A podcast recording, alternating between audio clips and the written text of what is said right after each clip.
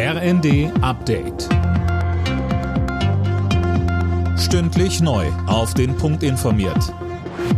Ich bin André Glatzel. Guten Abend. Im Prozess um die tödlichen Schüsse bei Kusel in Rheinland-Pfalz ist der Hauptangeklagte zu lebenslanger Haft verurteilt worden. Das Landgericht Kaiserslautern sprach ihn wegen Mordes an den zwei Beamten schuldig. Der 39-Jährige hatte die Polizistin und den Polizisten bei einer Verkehrskontrolle im Januar erschossen, um Wilderei zu vertuschen.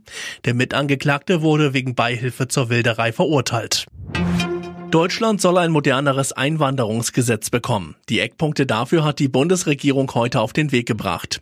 Ziel ist, dass Fachkräfte leichter nach Deutschland kommen können.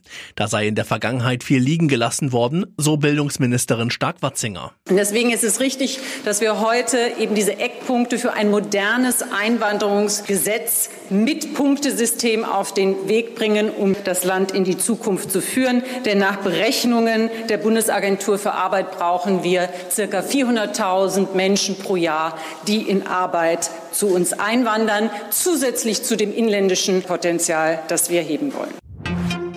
Die EU-Kommission hat den Mitgliedstaaten das Einfrieren von mehr als 13 Milliarden Euro an EU-Mitteln für Ungarn empfohlen. Brüssel wirft Budapest Korruption und massive Probleme bei der öffentlichen Auftragsvergabe vor. Die Mitgliedstaaten müssen noch über die Empfehlung entscheiden. Der grüne Europaabgeordnete Daniel Freund sagte im ZDF, es braucht jetzt wirkliche Reformen, die diese unglaubliche Korruption, die einfach seit Jahren unter Orban herrscht, dass die wirklich beendet wird, damit wieder normal EU-Gelder fließen können. Rund ein Drittel der Deutschen bewegt sich zu wenig. Das zeigt die Bewegungsstudie der Technikerkrankenkasse.